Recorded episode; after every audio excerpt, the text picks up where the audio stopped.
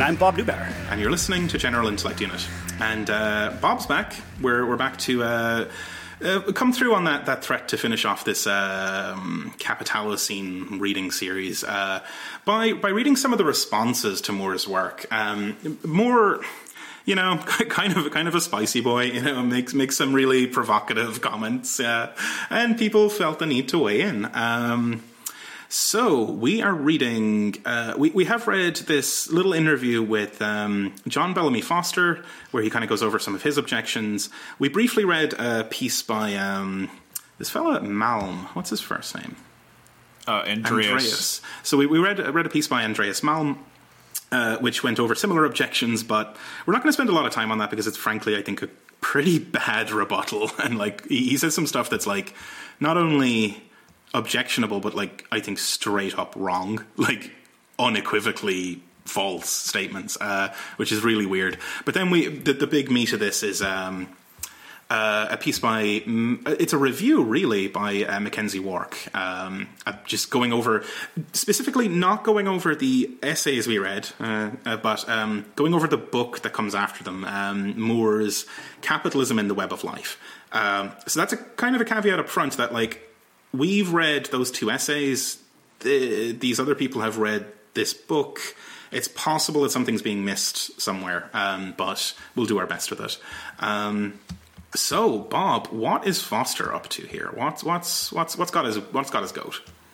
Well, so I think to make sense of, of this, I mean, as we mentioned before, bizarrely acrimonious debate, I would say it, it's, it's worthwhile knowing where like Foster's place in some of these sorts of discussions. So, so Foster is uh, associated with the kind of monthly review uh, school of Marxism, but he became quite a major figure as, as one of the earlier figures over the last maybe 10 years, a little more than that, thinking through the relationship uh, between uh, capitalism and ecological degradation, sort of similar with a different approach to Moore, but but but that his approach was called the ecological, the, the idea of the ecological rift. And what he was doing was he was building off of some uh, writings uh, from Marx and Engels around where where Marx talks about the alienation, uh, capitalism alienating humans from nature in the sense that uh, capital doesn't kind of like more like capital doesn't. Um, put a price on uh, the natural ecosystem services that it needs and uses, and because of that, it just kind of uh, it it it uh, it doesn't just you know it robs uh, workers of labor, but it's all also like constantly just you know taking shit right, like taking uh, so, you know uh, whether whether or not you're talking about the chemistry and in a healthy soil, right, and like industrial agriculture, or you're talking about the you know, amount of fish you can take from the ocean and not have your fish stocks stocks collapse. So he became a bit of a like a seminal person in thinking through that relationship. And I think the uh, where the the the kind of acrimony comes from is that Moore is very much directing um, so at least some of his critiques of what he thinks of as like Cartesian dualism and like not thinking through the relationship between nature, society, and and humans, uh, nature, society, and capitalism in a kind of sophisticated way. He's pointing that at at, at Foster's uh, ecological rift theory.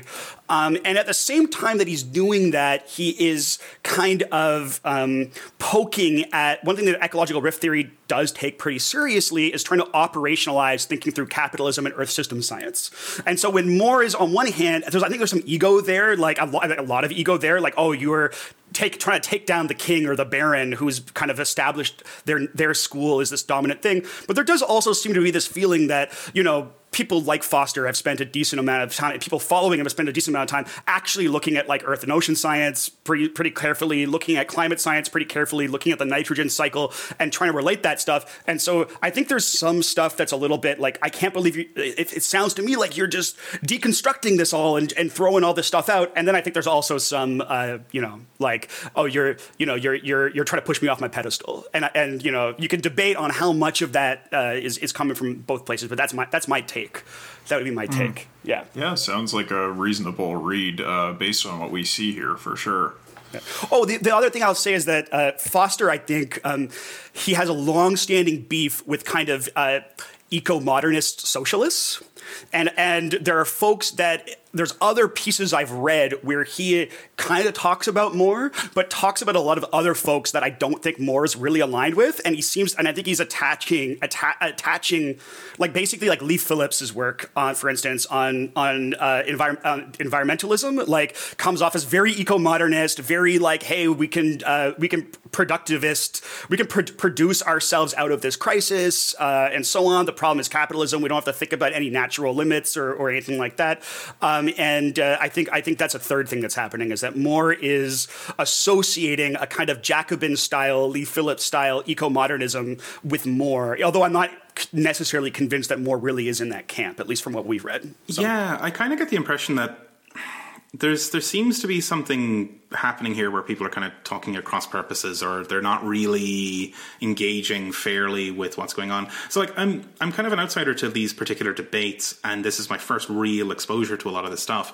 Um, and I kind of found Foster's defense or counter argument to be broadly unconvincing. Like I think a lot of it leans on a kind of church defense circling the wagon sort of thing. Like, oh, you know, Moore is an asshole because he attacks the movement. And it's like, well, to me, for me personally, that's that's the kind of argument that will never work on me. Like, I, I don't care. It, it could be caricature to saying I simply don't care about people or whatever, you know. But like, I, I don't care about the personalities involved or the investments in particular movements. And like, oh, you know, I had I had a pint with it, with those, with those guys ten years ago. They were really nice, and how dare he attack them and this kind of shit. It does not matter to me in the slightest. And it seems that Foster, I don't think, is really engaging that much with the substance of what Moore is saying. And when he does, it's almost like kind of, I don't know, it's like, oh, you know, he accuses me of being a, a, a, Cartesian, and well, I say in response, well, I am a Cartesian, I'm proud of it. Basically, like in a kind of caricature, right? But I'm, I'm sure there's more going on here that I'm just not really grasping, and in part because these folks do seem to be talking past each other. They seem to not even really understand what the other is saying in many ways. Because like some of the stuff I think he, he accuses more of, I just think is straight up false as well. Like there's weird shit going on. Um, uh, Kyle, what's your take on this this this particular interview? Um, so I think that uh, if we want to look at like the substance of what Foster is saying, um, I think it gets down to this discussion. So after uh, Ian, um, after Ian Angus uh, asks uh, more, or sorry, asks Foster about the Cartesian dualism charge, uh, Foster sort of goes on about this and that, uh, kind of attacking the Latourians, so and so on. Uh, but um, he says uh, the constant references to Cartesian dualism, or what Moore calls the Cartesian binary, are extremely misleading. In his 17th century rationalist philosophy, Descartes distinguished between mind and spirit on the one hand and matter and mechanism the other. Human beings were generally associated with mind and animals with machines. This was quite different from the distinction between society and nature that Moore calls a Cartesian binary. Moore contends that the concept of metabolic rift, which he incorrectly attributes to me rather than Marx, uh, is dualistic simply because it considers humanity, society, and nature as logically distinct entities. He does not seem to understand that dialectics is all about the mediation of totality, the process that both separates and unites individuals and society, humanity and nature, parts and wholes.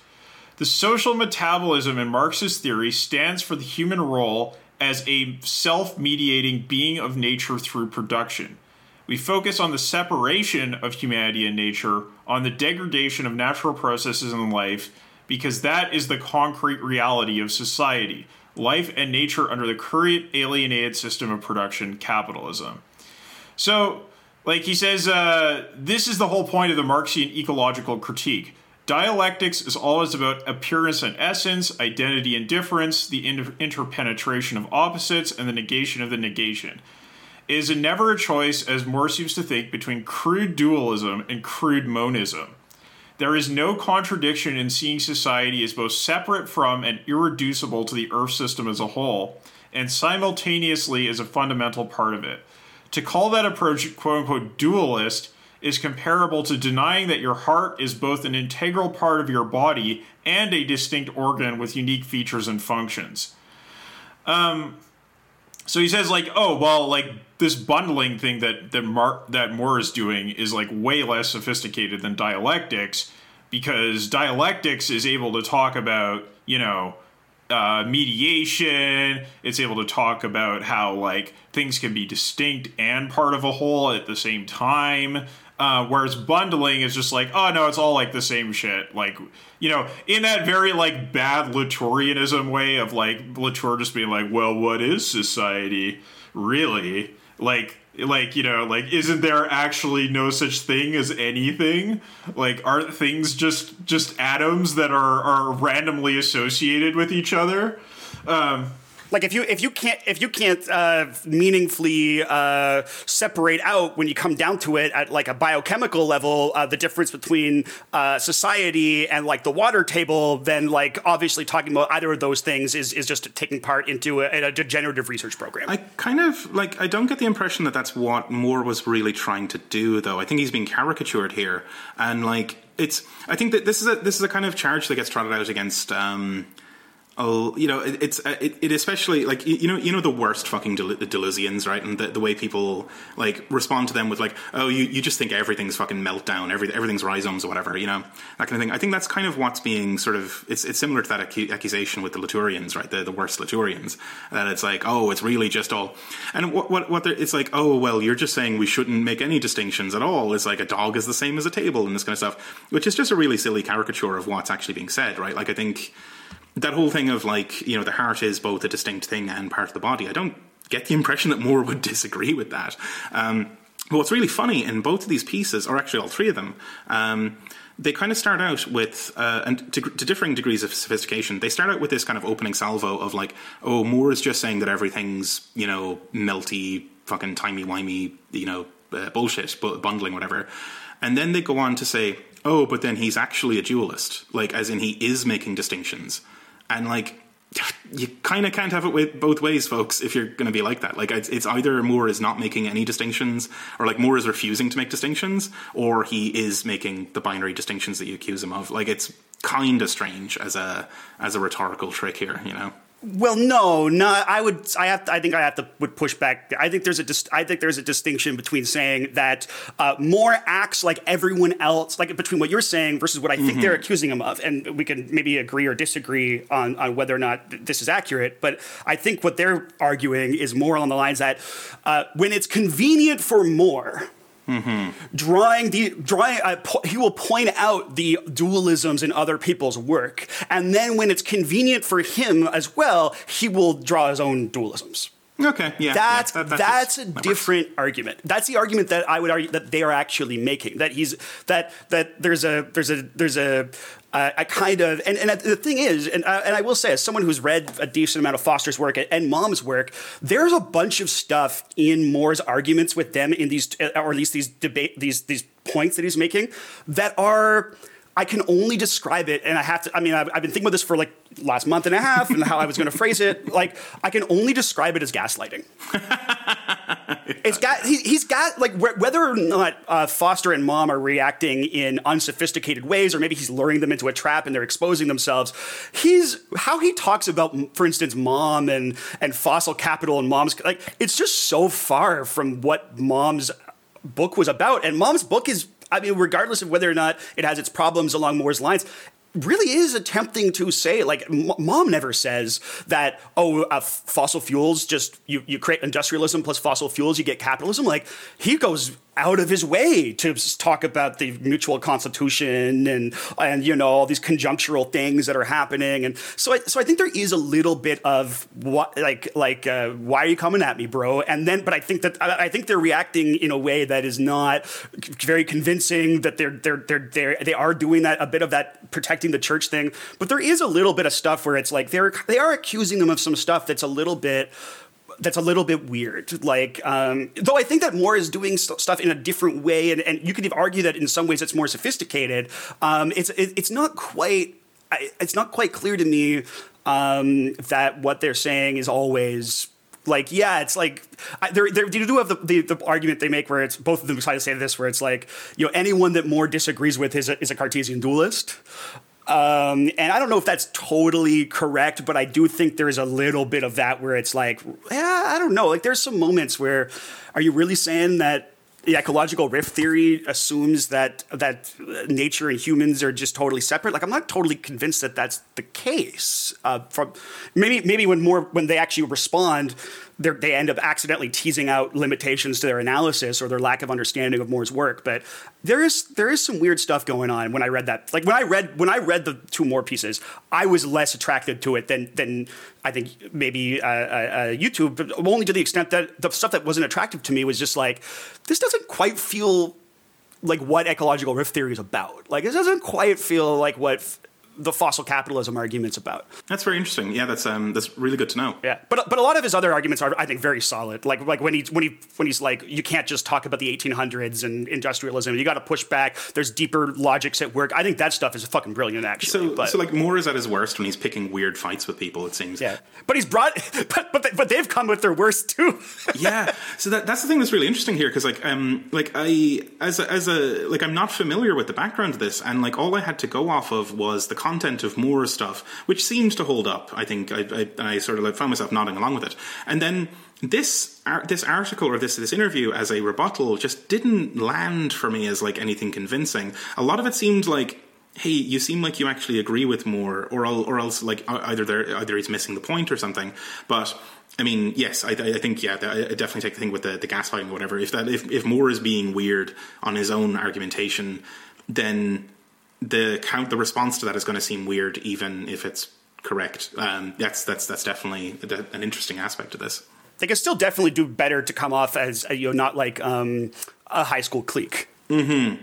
Right? Like I think I think I think I think that I really do take I definitely agree with your assessment of, of that. I think that's dead on. Like, well, that's come on, just there's bits here where I think Foster is like explicitly like he, the, his defense is that you know Moore is attacking the movement and the people or whatever, and uh, that's that's just not substantive. Like I don't care that he's attacking a movement. Like I think it, it might in fact be cool and good that he's attacking a movement. Um, just for me, that that's a kind of an argument that'll simply never work on me, like a kind of church defense thing. Um, but if, if if Moore is actually getting stuff completely wrong, that's a different thing. But I would I would like Foster to just kind of say that uh, more straightforwardly. I don't know like I mean when when like when Foster says, you know, Descartes distinguished between mind spirit on one hand and matter mechanism on the other. Human beings were generally associated with mind and animals with machines. This is quite different from the distinction between society and nature that Moore calls a Cartesian binary. I don't really buy that. I think it's it's not coincidental that uh, you know um, matter mechanism is associated with animals and animals are part of nature yeah like. right like it, it's like like I, I don't think that this is as like tendentious a point as foster is trying to say here like no actually like you know uh there is a line you could draw between Cartesianism and the reduction of, um, or like the construction of nature as an object of exploitation, right? Like that. It's just like I don't understand why you have to go so hard on in on that. Like I don't know. It, it it's it's like it's like Marx is inheriting categories that he didn't invent and is grappling with them and um, I think the point that they're drawing about the antagonism between nature and society uh, is like well taken in the sense that, like, you know, yeah, like you push this capitalism thing far enough, and maybe that's it, right? Maybe, maybe nature just is like no longer recognizable uh, as something that would uh, be in coherence with our existence, right? It's like it's not like nature's gonna die, right? Like it's just you know, there's plenty of nature out there that is inert and without life whatsoever.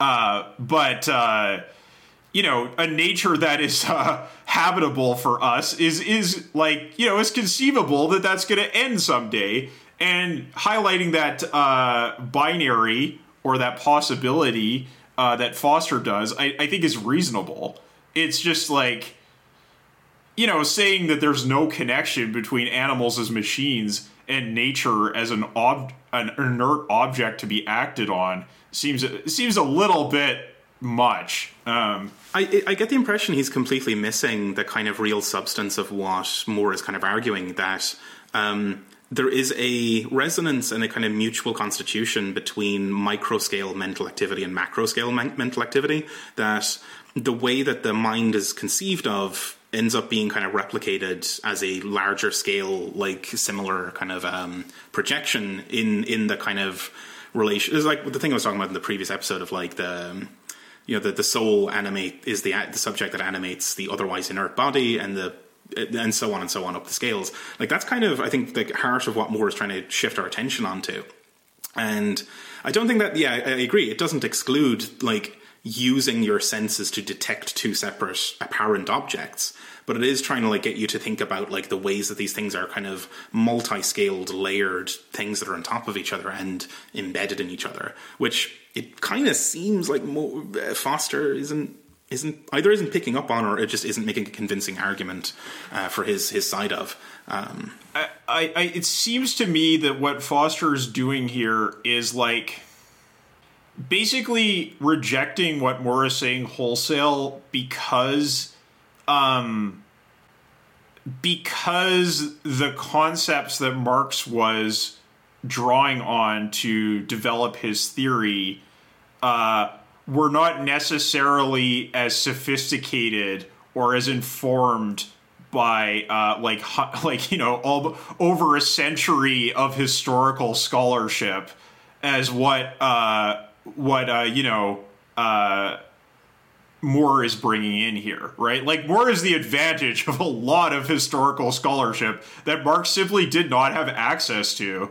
Um, and so, like, kind of like protecting yeah, like multiple epistemological shifts at uh, at the, the at the level of Western theory too, right? Like multiple. Yeah, you know. so like kind of like defending the absolute um, theoretical superiority of Marx's formulation uh, kind of gets Foster into trouble here, I think. It does. Um, and look, I mean, I'm a self described Marxist, and that argument absolutely does not work on me. Like, I, I, have no interest in defending the fucking church. None. Like, zero. It's, that is not a worthy fucking enterprise. And if that's what Foster's doing, then I don't know. It's like, it's pretty fucking bad, you know?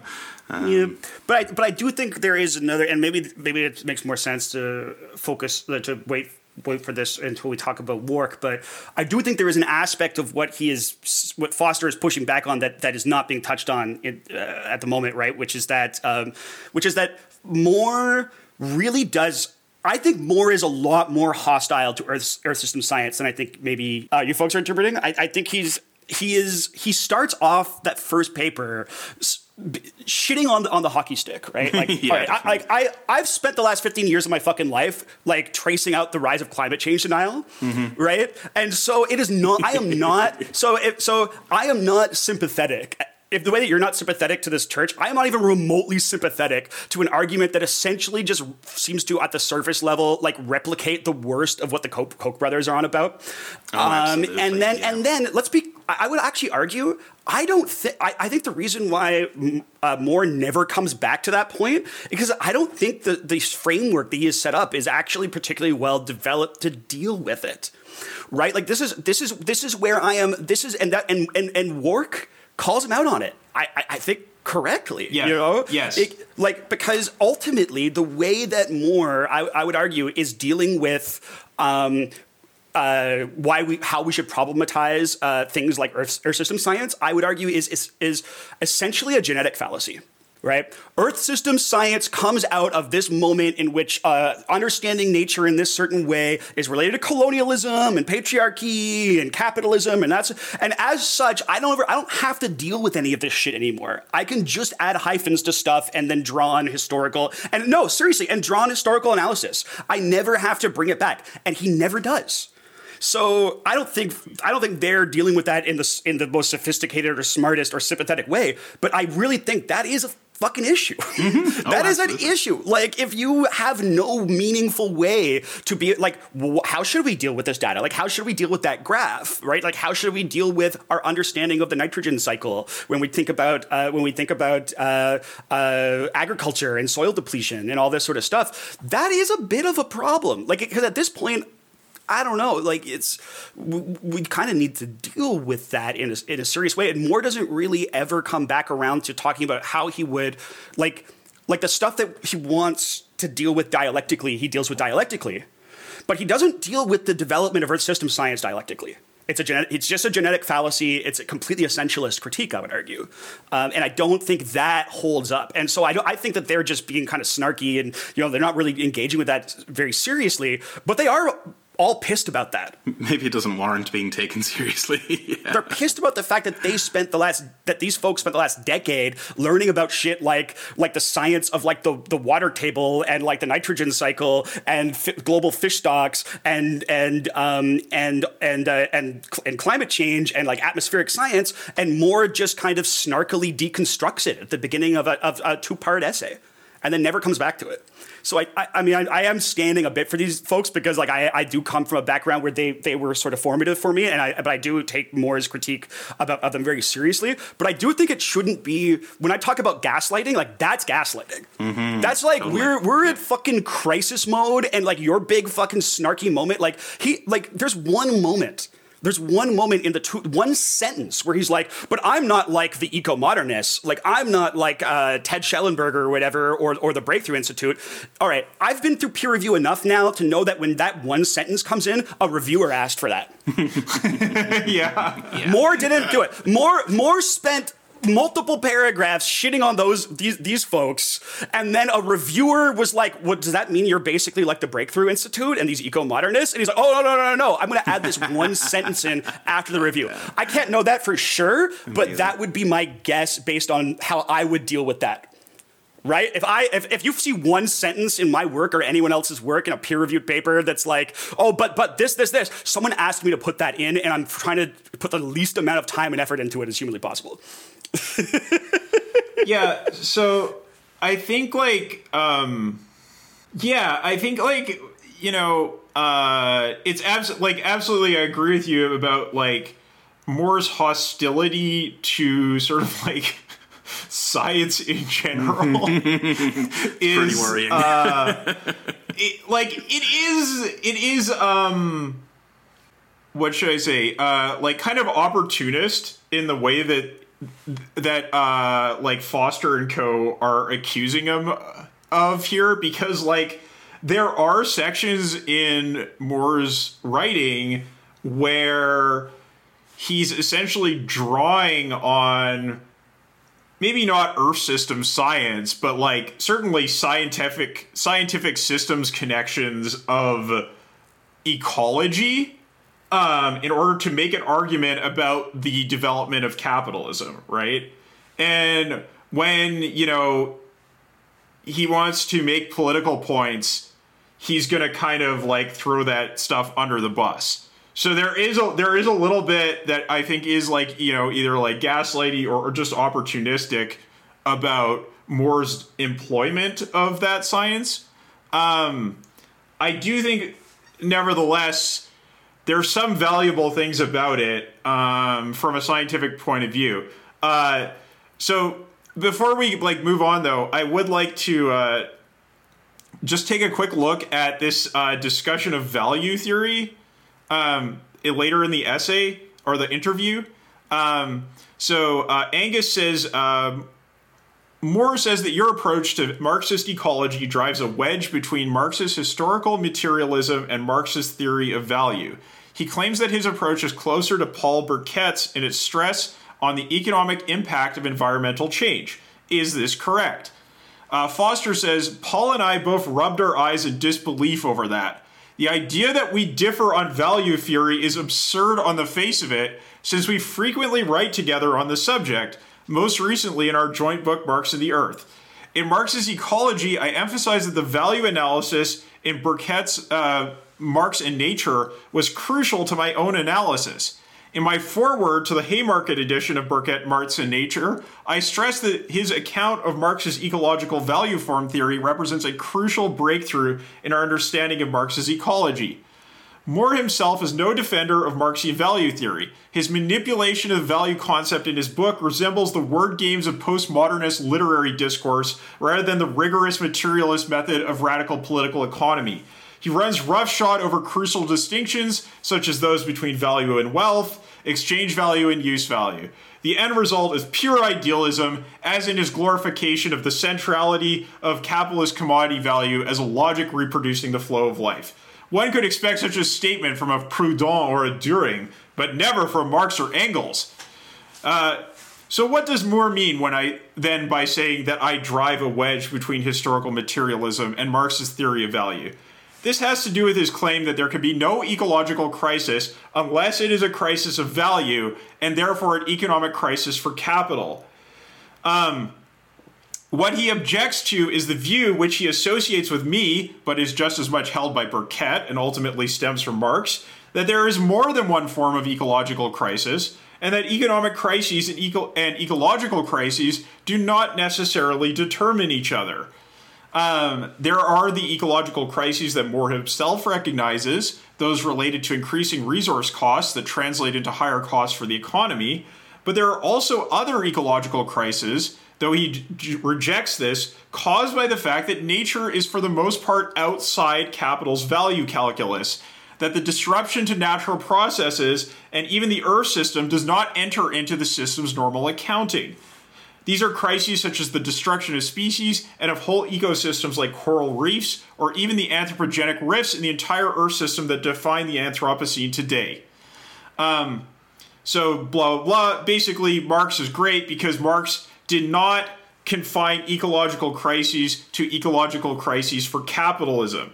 Like, he, he recognized that there could be an ecological crisis that may be conditioned by capitalism, but could progress in significant ways for humanity and for you know life on Earth uh, in a way that is uh, external to capital uh, to to like a capitalist of crisis of overproduction or underproduction, um, and like I I think this is quite interesting because like so if if Moore is in fact saying there is no possibility of an ecological crisis outside of one that is manifest in value terms, then I think that is quite absurd, right? I, I get the impression. I don't get the impression. When we read those essays, I didn't get the impression that that's what he thought, though, because he does reiterate a couple of times in between his fucking paragraph after paragraph kind of ravings about um, Holland or whatever. Um, but he does he does re-emphasize again and again that like the crisis is real and it is a real phenomenon in the world and it is really happening. And that I think it's I think he's often accused here of like taking capital's viewpoint and yeah, yeah, yeah, and so yeah, on which I think is maybe partially fair but I think maybe and it's it's it could be that I'm reading it into Moore rather than Moore actually saying it but I think maybe what he's more getting at is that capital does its thing and it does it by restructuring the biosphere. And whatever the crisis is, it doesn't care. That it, it has a subjectivity of its own that is alien and um, driven towards a, a malign purpose. And that, yes, we think that when all the trees disappear, that's a bad thing, but it doesn't give a shit. And that's that's different from saying that there's no such thing as a ecological crisis that's not expressed in value terms. And I think another dimension of what he's getting at is that um, capitalism ad- produces pathological natures and then adapts itself to whatever uh, pathological natures emerge so that it that like i think what he's maybe trying to claim is that capital will route around the problem in a way that pleases itself ultimately. But there is also of course the possibility like we will of course suffer and it, it's a fucking horrifying catastrophe but there, there's a kind of gothic grandeur to it right? That like it's it's it's a malignant disgusting kind of process that is indifferent to human and ecological concerns. And yes, we think of it as a crisis, and it is a very real crisis, but it's still hap- like I, I don't know. Like there's, I think there's something Foster's maybe missing here. I, I, I, I, I think at, least on the point of capitalism producing natures, uh, uh, Moore has a very strong argument, right? Like, I think that that is something that Foster and company seem to be like very, very hostile to.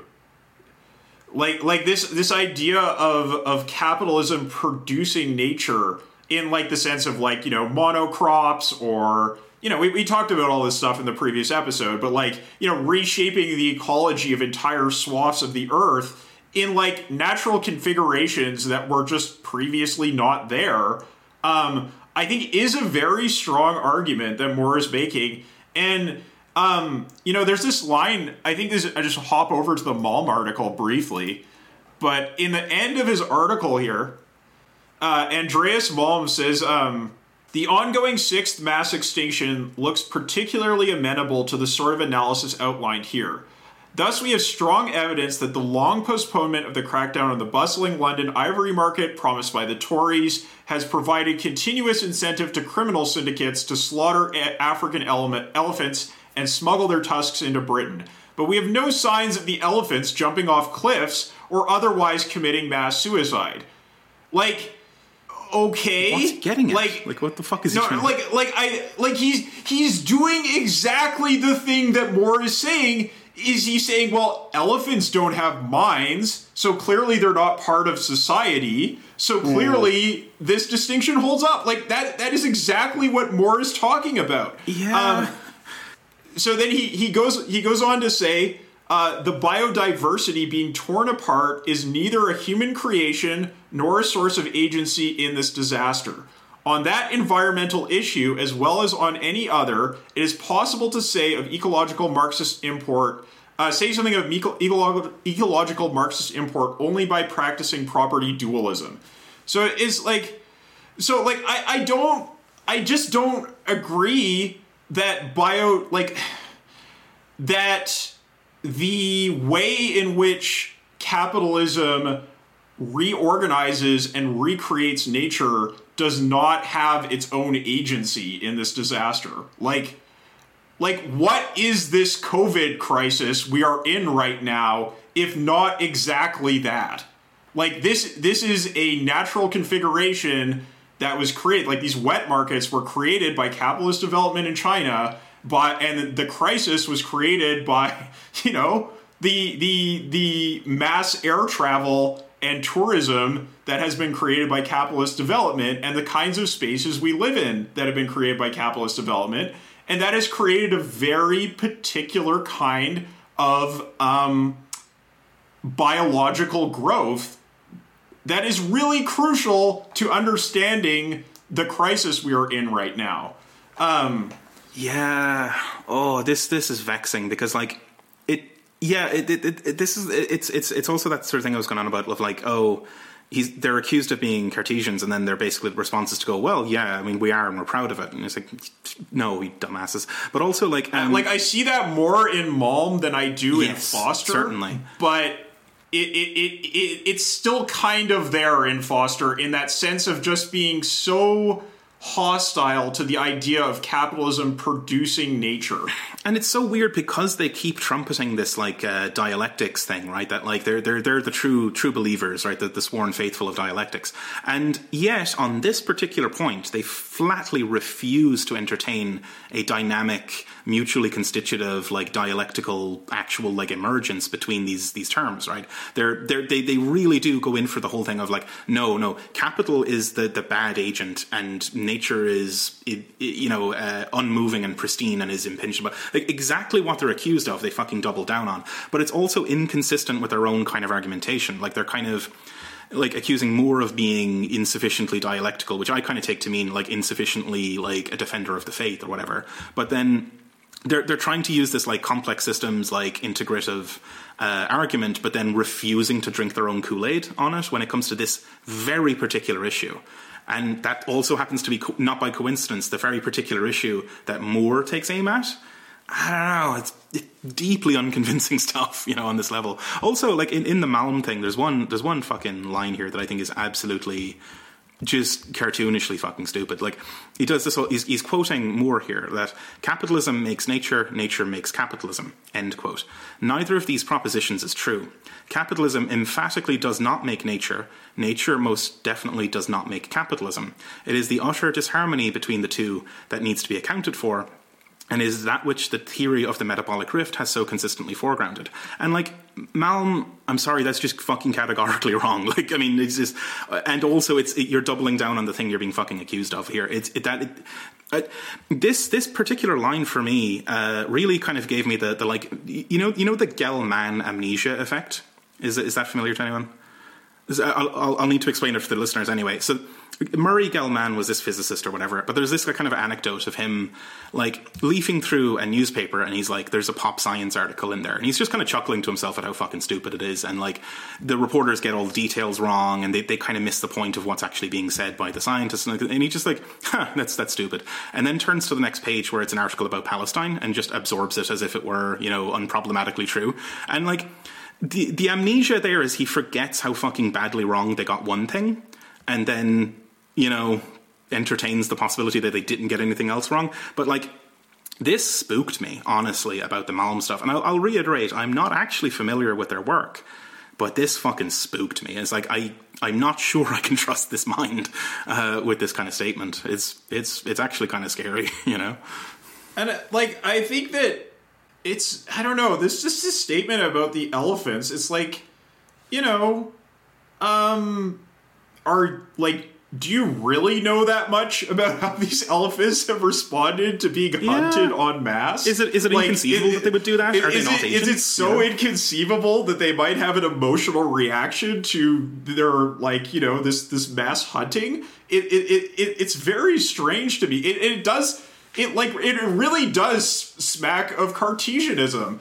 Like I feel like this is this is something I would have said when I was younger and was a lot more convinced of that worldview. Um, it, it, it's just yeah, it's I don't know like that. That is that is really really odd. I think that's that's maybe why it stands out to us is that like I mean our whole research project is kind of thrusting in the very opposite direction of this this train of thought, right? And it's so obvious when we see it, and like I, that, you're right, like that is recognizable as a thing I would have believed at one point. It's like, oh no, there's there's no way that like you know nat- things in nature are agents. Like oh, only only people are agents, only men are agents, for instance. You know, only only the capitalist West is is a, is a real agent. Everything else is inert, and it, why is he fucking doubling down on that? What the hell is happening? God damn like this is yeah. not the argument to make. If, if, if anyone is trying to convince me of anything, this is this is definitely not the way to go. wow, I don't know. So Bob, like, is is Malm on fucking pills here, or like, is this characteristic of the rest of his work? I mean, I kind of want to believe that it's not. So my take would be like, so first off, I don't actually associate Malm uh, with uh, as as a as a developer of ecological rift theory as such. I kind of think of him uh, think of him as more. I mean, maybe I'm, I might be off on this in terms of his larger body work. I think he he developed in that direction, but I kind of think of him as piggybacking off of like Foster and like Brett Clark and uh, York and stuff like that. Um, and so so like okay so here's here's what's here's what Malm is actually known for uh, Malm is known for doing not at the maybe at the theoretical level, but a sort of similar sort of like historical, theoretical, analytical account that Moore is talking about uh, is developing um, with like the development of these subsequent capitalist world ecologies and development of capitalism. He's known for doing uh, uh, writing a really sem- a seminal a book um, that does a similar-ish. I mean, they'd probably all claim that it's not similar at all, but in my mind, kind of similar-ish account of uh, the connection between fossil fuels use, industrialism, colonialism, and capitalist development. Uh, what's interesting to me about him keeping along uh, with this kind of you know Cartesian sort of uh, argument and counter argument is that when it comes to how he talks about oil, and this is where I kind of thought he was being gaslit a little bit. Uh, when, it, when, it, when he comes to talking about the development of oil, it's definitely not that oil is just this thing with properties that are biophysical and they impede on humans, and then we get like capitalism. It's like oil as we know it is constructed out of like colonial relations, and it's this weird confluence of like biochemical chemical, uh, you know, biochemical uh, uh, processes that creates particular, you know, substance that uh, that somehow gets reworked and reconceptualized by European knowledge and the colonial project and early capitalist project, so that like these things, you know, the, how oil develops is kind of interpenetrated with how capitalism develop, develops, which you know, and then going back and, and tracing the climate crisis to that. And well, him, he, and folks like Ian Angus talk about the um, Anthropocene. Their entire his entire argument I would argue, is to critique the notion of the Anthropocene in the way that Moore does, which is that the which is that the public understanding of the Anthropocene is like liberal bourgeois nonsense that is designed to pretend that humans plus uh, humans plus nature equals degradation, whereas it has to be related to the like class, uh, colonial, and even even even um, uh, uh, racialized relationships generated out of the European colonial project and, and, and in particular the British colonial project. And so it's very weird to me because it, I almost wonder if there's something like there's an aspect of his thought that that does not hold up to what he takes as like there's aspects of his analysis in terms of what he's known for that maybe aren't in alignment with the intellectual building blocks he thinks he's using to develop the analysis. Know, if that if that makes any sense, because I would say that Malm's fossil cat, like I, I, mean, I am standing for it a bit. I would almost say it's like like for for listeners, I would say like you know maybe don't throw out any engagement with Malm's work because this this answer is unconvincing. Because I actually think it is that works a little more sophisticated mm-hmm. than either Moore makes it sound. Actually, I don't the way Moore treats it is, is kind of wild to me. But also that that Malm's uh, response is is not very sophisticated. Actually, I think how he develops his work is pretty good. I, I, think I think I think where Moore really has Malm is in tracing these things back before the development of oil and gas and not using um, but but that itself is more that that itself has much more in my I would argue uh, to do with the debate between world systems analysis and political Marxism than it actually does between uh, new materialism and uh, and dialectics. Like that's how I interpret it. Like like yeah. because that's the exact like that's the argument between Wallerstein and uh, who's that fucking guy? I mean Ellen Wood but also you know the who who who's who, Brenner Brenner, yeah, that's that's to me what that really stems back to. So I agree with pretty much all, a lot, a lot of to most, maybe most of or all of what you're saying. But I think that uh, and and that they do not uh, recuse themselves well. But at the same time, like it's weird. It's just weird to me that Malm would go in that direction because he does. I could also understand why Malm would be pissed for someone to say that. Uh, oh, I, I, just I just think oil is this magical thing that uh, uh, you know, just produces you, you, you add it you add it to European uh, English England, and then you get capitalism and industrialism. Like that's really not what he's doing. And it's quite a good book, I would say, actually. Personally. Yeah, I, I, could definitely I, I, could definitely believe that maybe Malm just isn't put his, putting his best foot forward here, and it's yeah, it's, it's not a not a reason to write off the whole thing at all. Um, but yeah, that's it's very interesting that there's so much confluence there, and yet and yet it reads as if there's this huge divergence. It's very strange. Um, yeah, I, I think like you know, there's also there's also just a a certain degree to which like you know you could be good at polemicizing but bad at theorizing mm. and the mm-hmm. opposite. Yeah, right. Like like you know like bob's polemic does not come off well is what i will i will say. I, have yeah, certainly yeah, written I think that's incoherent true. screeds when i've been when i've been mad. You know i've i've had that, I've had that vibe. I've just like looking back and it's like what the fuck did i write? That didn't even make sense. Uh, yeah just, in 2005 i got i got kicked off the the bob dylan um, uh, fan uh, message board uh, because i can't yeah because because because because i i just started launching into these polemics that apparently had nothing to do with uh, uh, with uh, uh the Bob Dylan's music. At any oh yeah, I, I, have an unfortunate habit of doing that, and I think it's I kind of partially put it down to the the um, the kind of impedance mismatch between uh, I guess general UK or, or, or American kind of Anglo culture, where a, a certain kind of passive aggressive attitude is valued, um, and be, being a you know Hibernian uh, barbarian by a by, by, by breeding. I, I'm much more active aggressive. Uh, my, my, st- my style is massively more active aggressive than passive aggressive, and I think that just kind of rubs people the wrong way. Uh, yeah, I, have been trying to move in that direction too because I find uh, if you just if you keep it at the passive aggressive level, then you just sort of uh, yeah yeah just uh, it, you know maybe if you start off the passive aggressive level, you just turn it, you turn into a Malm style polemic because you're not you're there's just too much repressed uh, too much repressed psychic energy. Mm-hmm. You know, yeah, absolutely. To get really flaky with it, yeah. you know, like there's there's yeah, there's a feeling into, of we're into Freudianism now. Yeah, It, it, it feels it feels very like like there's aspects of Malm's polemic that don't it doesn't read like the guy uh, the guy that wrote Fossil Capital um, or Fossil Capitalism. It reads more like how I you know you know what there's this actually uh, this this sounds. Uh, uh, I don't like uh, quoting him approvingly for anything, but you know, like the libertarian um, uh, uh, ex Rolling St- conservative ex Rolling Stone journalist P.J. O'Rourke, like the guy that took on um, the guy that took on. Um, Hunter S. Thompson's uh, chair at Rolling Stone, who then, when he left, th- that moved over to Matt Taibbi. That he's like a real reactionary piece of shit, but he's got that kind of uh, uh, that kind of Hunter Thompson style, uh, uh, just just just just a, a, a vicious sort of uh, plays on words. And he has this line where he talks about um, how much he likes Ann Coulter. Uh, and he says, and he says, uh, why? You know what I love about Ann Coulter is that it's like everything that I say while drunk uh, in front of my bathroom mirror at three in the morning. She says on national TV in prime time. Uh, I feel there, there's there's a, there's an element of the Malm response that's just like he was drunk at three in the morning. it's like right, I'm sick of this shit. I'm gonna type up this response. Yeah, he's not man. He's just like and, and in that in that moment, just like not really thinking clearly. Maybe not thinking about the implications of some of the ideas he's used to develop his analysis. I'd almost even draw a distinction between the polemics, the theory, and the analysis he puts forward of the rise of fossil capital because I think the the analysis is quite good, but but maybe it's sitting on top of a bed of theory that he's he's under theorized and not thought through, and it's upsetting to him, which I think is you know that shit upsets me.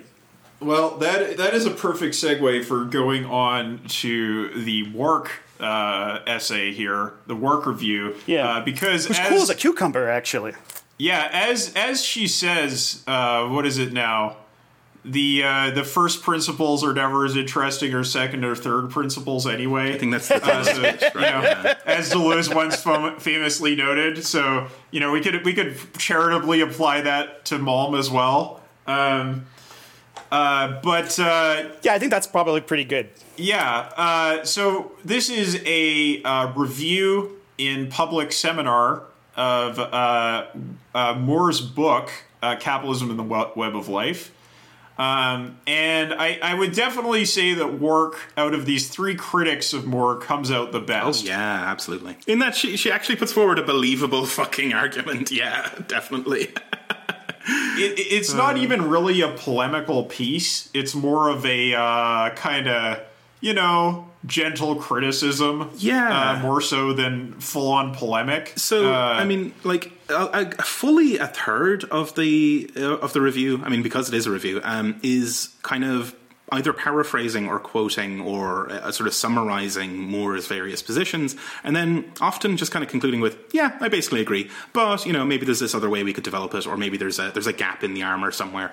Um, so there's a lot of agreement here, um, but I think I found this kind of pretty dense and kind of hard to follow, and it, it's fairly long as well. So I, I have a feeling I'm, I'm, probably on the weaker footing out of the three of us here, but um, I did like her uh, way of kind of explaining what she kind of found insufficient about this uh, about this uh, this whole this whole position, and specifically the stuff about like the way. Uh, the way Moore just throws the science overboard. you know, she makes a convincing argument for why that's maybe a bad move. I would almost say like like this is not Wark's approach at all, as far as I can tell, in terms of my, my limited understanding of their well, sorry, what, uh, the approach I was about to. So I would say, but but almost what, what the the argument that Wark is almost making strikes me as, and I'll say as a as a as a um, uh, dirty uh, uh, Gramscian, still very interested in representation and epistemology.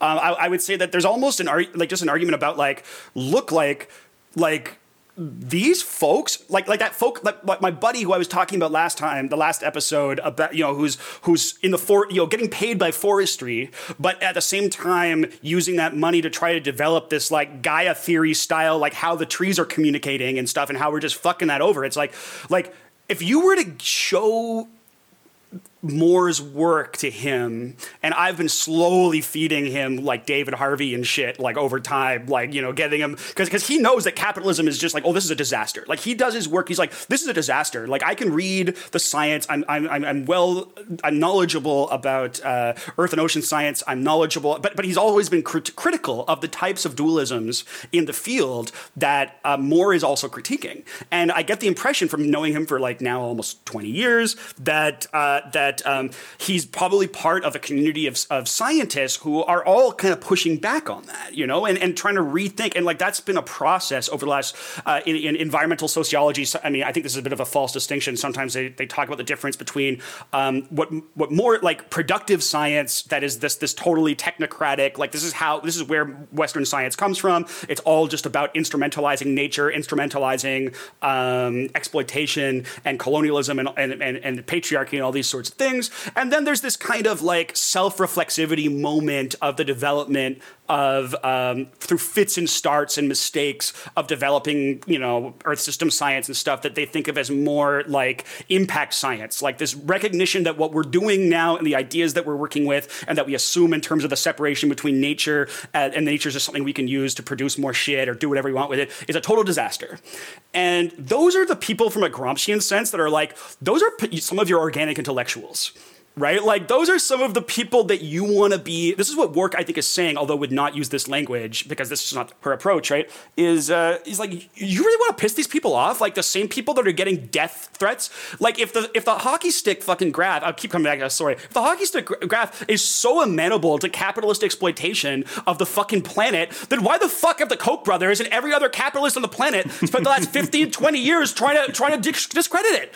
Absolutely. Like you right? can't make sense of the actual political political activity of, of, of finance, resource, and fossil capital and just manufacturing capital uh, uh, by, by throwing that shit out. So I think she's just like, man, maybe we want to actually develop relationships with these people because there's aspects of Moore's piece where he would read it and he'd be like, wow, yes, I've been trying to say this for 20 years. We're, we're trying to push back on this shit and rethink this shit. But then there's some other shit where it's just like, you know, eh, you know, no one's going to listen to what you, the, the, the, brilliant point you make if, the, if then uh, the second thing you do is, uh, you know, just kick him in the junk there's there's real yeah there's there's real call here to kind of like have the have the sciences and the the, the humanities work together on this, which is a, a fairly easy pitch. You know, that's a, that's an eminently sensible thing, and I think that the hostility is a real obstacle. It really. Is. I love the feminist critique, by the way that kind of like, hey, what did um, you know? What did uh, Haraway do? Right? Like Haraway points out how how much of this fucking patriarchal science bullshit is just structuring all these assumptions,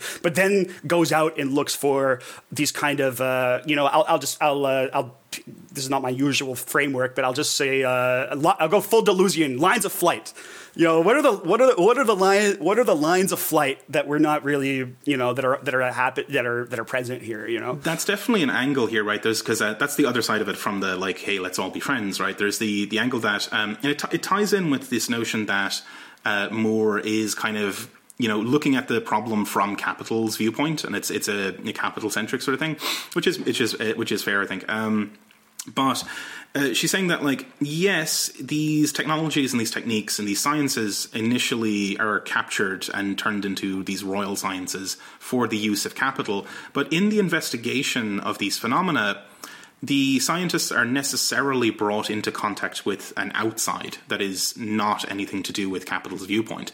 Like, um, we even get views onto um, you know historical or not prehistorical epochs like uh, geological epochs where human beings let alone capitalism were simply not present and that that is a kind of traumatic intrusion from the outside into into the kind of value system of the interior and so it's you know it, it, it's introducing this thing that like these these sciences or these kind of observations are not necessarily beholden to the origin point, the the genesis. I think you said it, Bob, that like it's a genetic fallacy to um to to say that like oh well you know geoscience or whatever is necessarily tainted by its origin in within um, within capitalist development.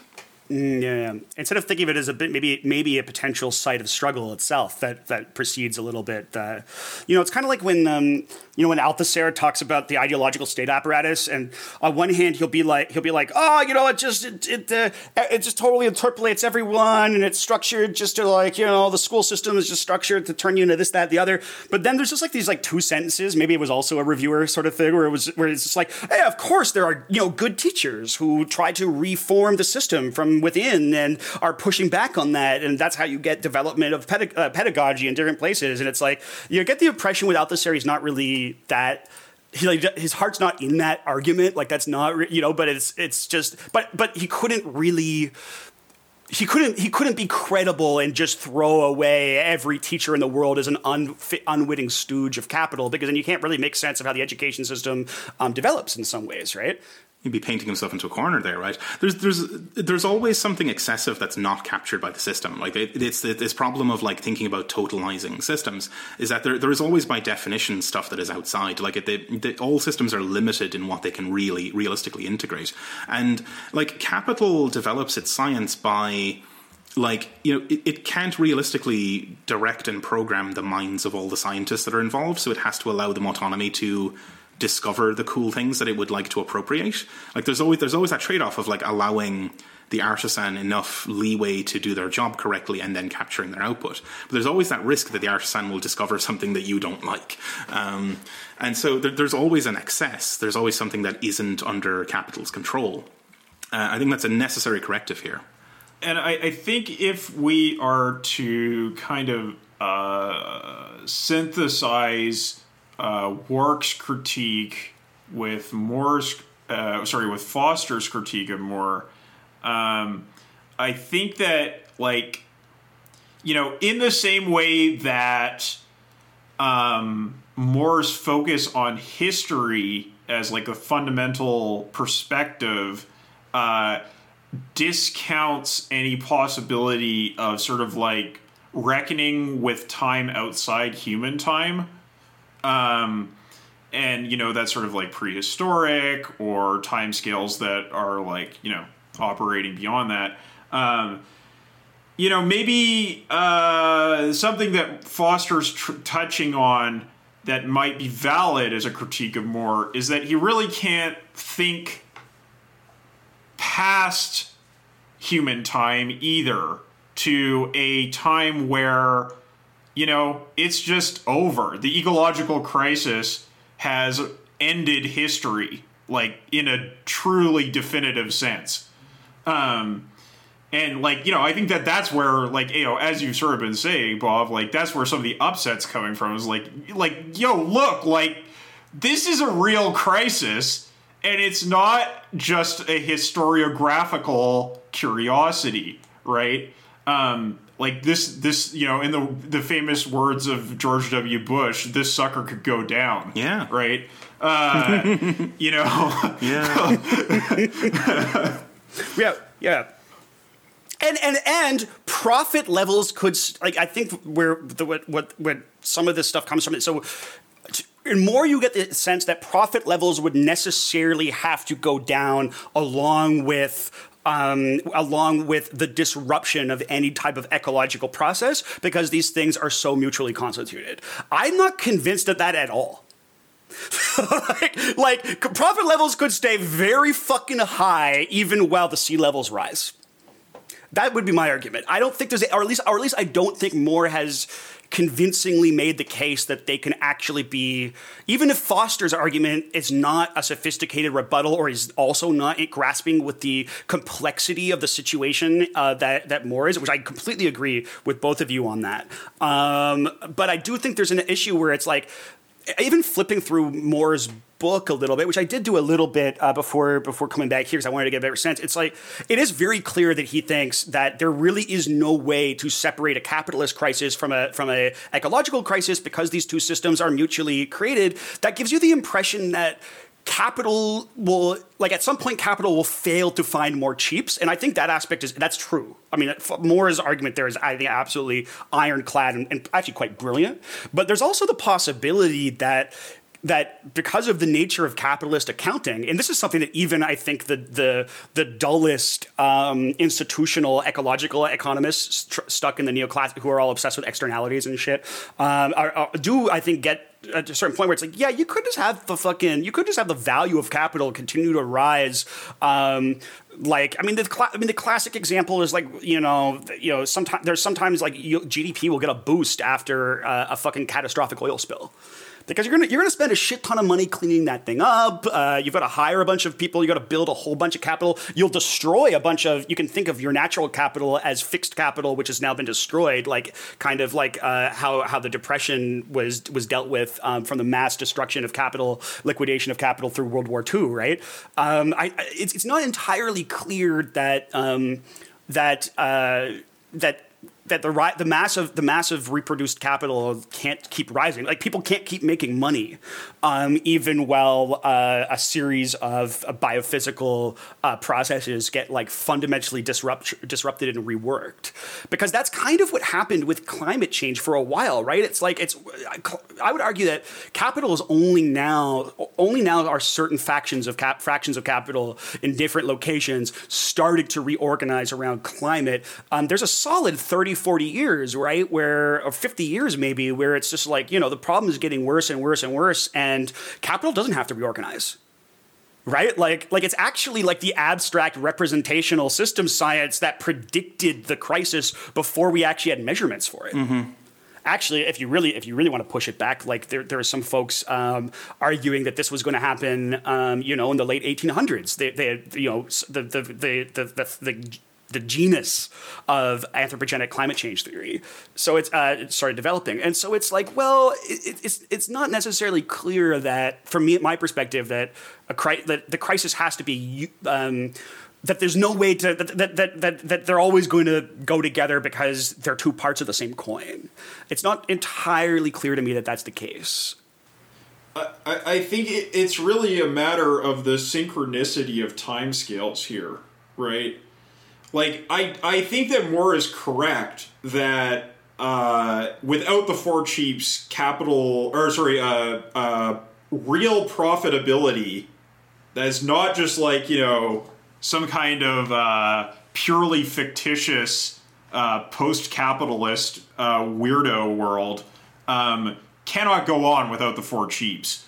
But yeah, the the these like sort of like the way the timescales at which these things become crises and like the way in which they can be crises for different people at different stratas of capital uh is not really synchronous. Like it's not like it, it you know we've we've kind of hit the most dramatic example of what Moore's talking about with this uh, COVID-19 right like it is it is that case where the crisis of capitalism and the crisis of nature uh, are literally like synchronous. Like you know, the spread, the virus spreads, and instantly it cause it causes the entire system of capital accumulation to seize up, right?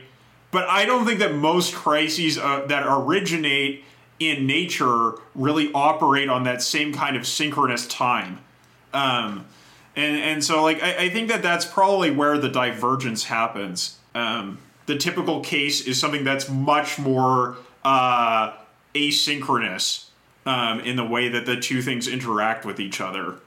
I mean, even asynchronous on the level of like, um, I mean, uh, something that was kind of drilled into our heads in school was that like Ireland used to be covered in forests, and now it's just not. There aren't there aren't really any trees left there.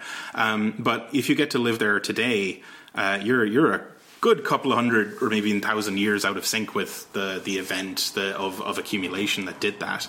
Um, so I think the timescales might be just a bit too weird to really kind of synchronize them. But like it, it, it overall as like a monistic kind of system, it would all come into sync eventually, right? Um, well, and where Moore is on extreme, I think one of the reasons why his, his history is on such solid ground, and uh, and obviously uh, what Kyle, what you're talking about the coronavirus is a different sort of thing, and, and, it shows maybe the power of his approach. But I think one of the reasons why his history is on such solid ground is because he's really talking about primary resource extraction and production throughout that history. And so, you know, if you cut down all the trees, you need more trees from somewhere right? If you deplete the uh, uh, the soil or you fucking classify a bunch of human beings as as uh, beasts of burden and then work them to fucking death, um, then then you need to find a, another source of cheap labor, whether that's by investing in machinery that uh, you know like the cotton mill or whatever, or whether that's by uh, you know whatever it happens to be, right? Uh, but there are might be other places where Kyle, as you're saying, uh, the uh, it's it is a little more asynchronous because you know when it, it, might be a little bit different than so. For instance, something that's extremely synch- was extremely synchronous, and and Shane, I don't know uh, if if uh, you have any of this context in it, you really there's not much you need to know. Other than that, back in the day, uh, Canada used to have massive cod fisheries on the east coast. It was one of the things that that that attracted, um, uh, made the east coast so attractive from the perspective of English uh, and, and, to a lesser extent French colonialism and imperialism. Um, and then we just we just took more and more of it and more and more of it and more and more of it, and then it fucking collapsed. And then you and then we, uh, we needed to uh, the international fishing industry and the Canadian fishing industry needed to invest in like even Moore long distance deep sea trawlers so they could go out to the middle of the fucking ocean. And, and then we have to develop fish farms on the west coast that like create like where all the fish have these uh, fucking crazy lice, and then like the fish like jump the fucking basically jump the fucking net and get in the ocean. They infect all the wild fish. Like it's a, it's it's textbook more. It is one hundred percent what he said, and that's the sort of thing where it's like man, like that type of event Moore's framework explains so beautifully. You know, even if I even if I'm pushing back on him a little bit, I got to say like there's so much stuff there that is just like wow. But maybe there's to be other situations where yeah, like coronavirus, we say yeah, it's happening at the same time. Maybe there's other situations where capital doesn't recognize that it's run out of cheap nature um, for certain types of things. Yeah, I guess that's that's like the thing I was saying with like it's it is a process that is kind of producing a pathological ideal environment for itself, but is also indifferent to it, so that it is very possible for the um, for the thing to kind of paint itself into a corner without realizing it. That is absolutely it. I think, and it will be a, a, huge traumatic crisis for you know everyone that's alive and stuff. But the the inhuman machinery of capital will keep grinding on, oblivious to that fact. I think that's maybe what what Moore is getting at. And you know, that's it's fair to say that he is looking at it from capital's angle. But it just so happens that that's so upsetting because capital's angle is such an inhuman, monstro- monstrous sort of angle. Um, it's hard not to be upset by it when you see it being portrayed, right? Um, yeah, it's right. You know, you might uh, if you want to almost be uh, maybe those fo- those folks that are that are pushing back, some of them less convincingly, might even be a little bit triggered by it. You know, like it's just like I, I didn't mean that by the way in a kind of like uh, I realize I realize in the era of Joe Rogan, yeah. you got to be careful that people are that, yeah. that people aren't uh, interpreting uh, uh, irony where there is isn't. I think like genuinely, it's like this is triggering shit. Like this is some traumatic. This is a traumatic process. I mean, look at look how many people are being traumatized right now across the world. Yeah, you know, like uh, it's it's it's gnarly. Um, I think I also quite liked um, Wark's kind of point about uh, kind of kind of like defending the the metabolic rift sort of thing and a kind of a better framing of it than than Moore will kind of entertain. And I, I especially liked the way she kind of talked about like um, this this uh, in kind of thermodynamic terms that like if the if if it's a um, because like previously we talked about those like nested rings, right? Like at the out, the outer ring is like the entirety of the world, and then there's the um, the ring of nature, which is smaller, and then there's the ring of society, whatever, and like, and like the ring of valuation, and like the distance between the edges of the rings is kind of what gives you the the dynamics there, and like it's you could think of it as like that the, the, the capital valuation system is a kind of um, open system at the nexus of all these flows crossing over, and it is ingesting energy and resources and then spitting out um, heat waste and like entropy and uh, and uh, and such and that that can only really go on like in this thermodynamic sense while there is something to eject the waste into. Like you know, like it's if if the environment heats up to the same heat as the engine, then the engine the engine will stop running. Um, and I also particularly liked her thing of like tying that to the, the, like using by analogy the concept of peak oil, right? Which like the whole peak oil thing was that like we'll we'll hit hit a peak where you know it's it's it's not that we literally run out of oil. Like there, there is still oil in the ground. It's just that it's no longer profitable to actually extract it. So that the the gap between the edges of the rings closes and closes and closes. And you would do something very similar with these four cheaps, where it's not that like I think the crisis of like peak cheap I think that's maybe that's the phrase she actually uses. But it'll come before the cheap natures actually run out. It'll be at the point where it's just diminishing returns, and the the, the closed system in an open environment is no longer able to vent um, entropy into its environment anymore. And, that, and, that's the story very much, I think, of the rise of um, extreme energy, right? Like, and, and, another place, like in, in terms of um, thinking through, uh, in terms of thinking through uh, the applicability of Moore's uh, uh program, right? I mean, that's a, that's another great place, right? Where it's just like, yeah, people were naive about. So, I, I, in many respects, a lot of the the environmental movement, and also the and also a lot of the kind of like gold bug adjacent um, neoclassical cranks, right? who who who were t- often talking about peak oil. Like that's kind of I think the the intersection there, right? Um, was didn't really think through it in the way what Moore I think would accuse them of, quite correctly, at least if you follow his logic out, is uh, you didn't realize that that the that uh, it's completely relational.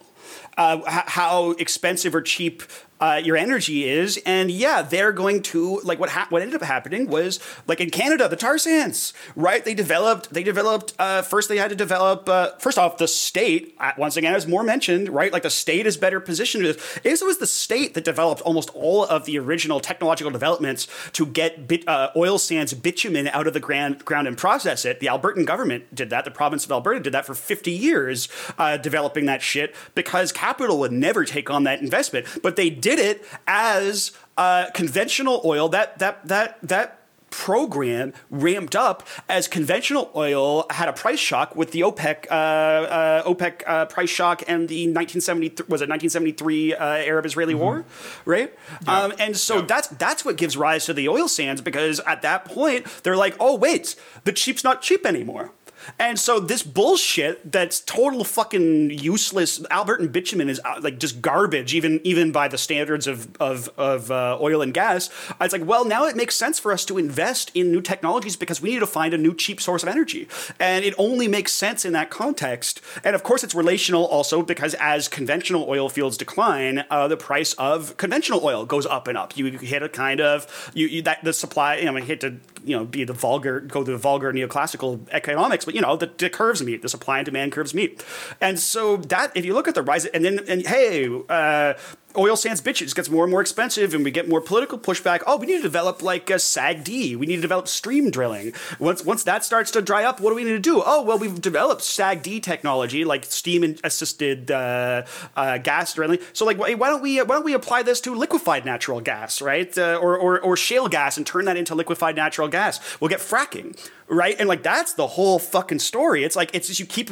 they keep finding yes, absolutely. They are reproducing, searching out new uh, new cheap spike, coming up with new new confluences of uh, technical infrastructure, technologies, uh, reclassifications of uh, of uh, geo, uh, um, geological uh, space to turn it into exploitable place. If you want to go to all geography with it, you know, um, and so that's like really, I mean, you know, for, as someone who I know is pushing back a little bit, I got to say that that is just an absolute, from what I do and what I'm interested in, um, that is like a brilliant insight, you know, because because we've really we'll keep finding cheaps from that perspective, right? And it'll just become more d- destructive. And all, even empirically, all through that process, it, it, it, like the state and capital have been absolutely indifferent to the damage done. You know, like uh, they don't they don't fucking care. Um, and but th- that that doesn't exclude the possibility that the re- the real will eventually get its revenge on them somehow, right? Like it's it's it's it's not to say that it couldn't possibly fail or whatever. Um, but I mean, I think the, empirically, it's like yeah, this this thing just fucking does its thing, and it it does not give a shit what crisis it's producing. The crisis is in our minds, not in its mind. That's um, right. Uh, I, I, will just say uh, that uh, my supervisor, who's a who's a Marxist Gramscian sociologist named Bill Carroll, who's increasingly interested in political ecology um, and very very interested in Moore. Um, and he saw Moore speak uh, a few months ago. I didn't mention this, and he said that when you when you look at what Moore is saying, Moore is absolutely aware that the, that that the um, that the song is coming to an end. The music is about to stop. That so so so Foster is, is not being gener- like that's not accurate in terms of my uh, my my uh, uh, Bill uh, this guy's uh, interpretation of the talk because he had a chance to ch- chat with him and he said yeah oh yeah it's very clear, you know the music is about to stop. Yeah, I got that impression right. Yeah, I got that impression that a lot of Fast- Foster's framing of that was just kind of off.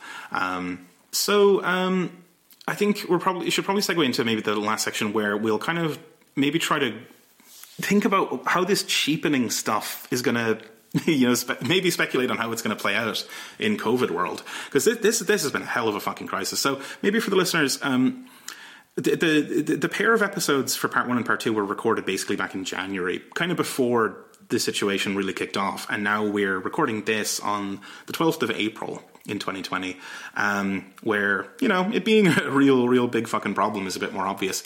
Um, I'm kind of really curious about like, oh, because like capitalism has kind of ground to a halt in a weird way, and also gone into a zombie mode, and the s- states have kind of taken over this zombie apparatus to just keep it running with crazy MMT weirdness going on, and it's it, it's very interesting to see the the kind of seemingly complete absence of the proletariat as an as an organized force, the sort of large absence of capital as an organized force, and to see uh, the state often really leading the charge in this kind of way that is.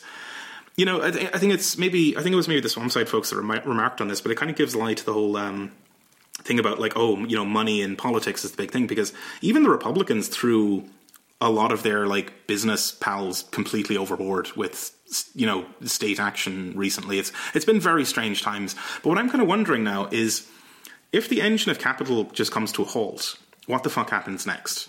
And also, what's the state going to do to cheapen something to restart the engine? Because if, if the state has this role constantly of preparing the way for capital accumulation, and the state is the one holding the steering wheel largely at this moment, what what's going to happen? Is it are we going to run out of cheaps entirely, or is something going to be cheapened? I, I, I don't know. Does anyone want to speculate on any of that? Um, I mean, there certainly are. So if you look at something like oil, right? Like that is absolutely cheapened by this situation. Costs got fucking right? cut. And if crazy, y- yeah. you know, if there were, or if there comes a moment where you know someone stands up and fires off the the starting pistol, and it's time to accumulate capital again, that cheap oil is gonna be there for the taking, right? Um, that's like yeah, like ahead. a, a barrel of oil sands bitumen right now literally co- would cost less to buy um, than a pint of craft beer. Straight up, like to the point where they can't transit transport it um, because uh, uh, it costs them do, because they've got uh, contracts for how much it costs that are locked in for how much it costs to transit.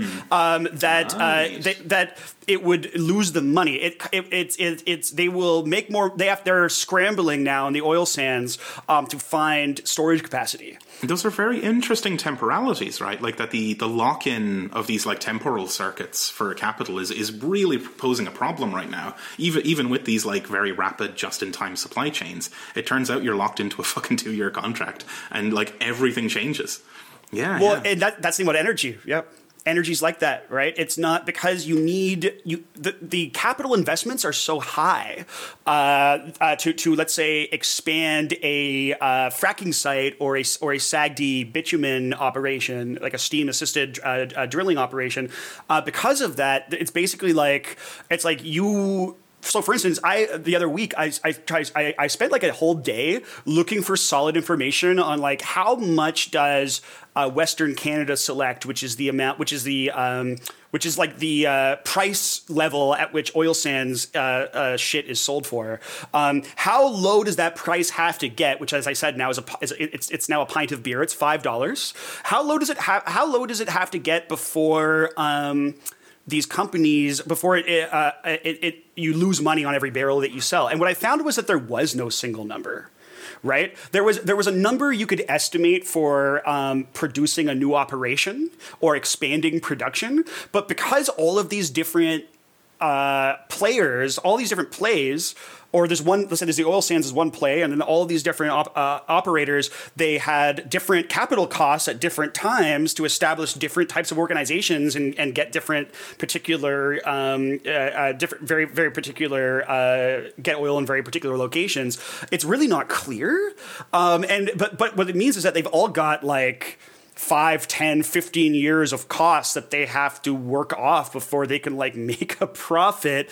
Um, and yeah their trans their transport like how much a, a pipeline company is going to going to charge you to ship it that's set that's set down. So they can't just uh, they can't just fucking retool their operation and decide, you know, like the, some of their costs are really fixed. So it's it's it's, it's kind of like as a, it's it's actually Armageddon right now um, for the oil that, industry. That really does seem like collapse, right? Exactly. It, people think it might actually collapse. But if someone turns the tap back on, yeah, there's going to be a bunch of cheap oil on the market, not just from Canada, but from OPEC, from uh, the United States shale plays, right? Like, and that will be a massive source of, of cheap energy. I think that's Kyle's absolutely right.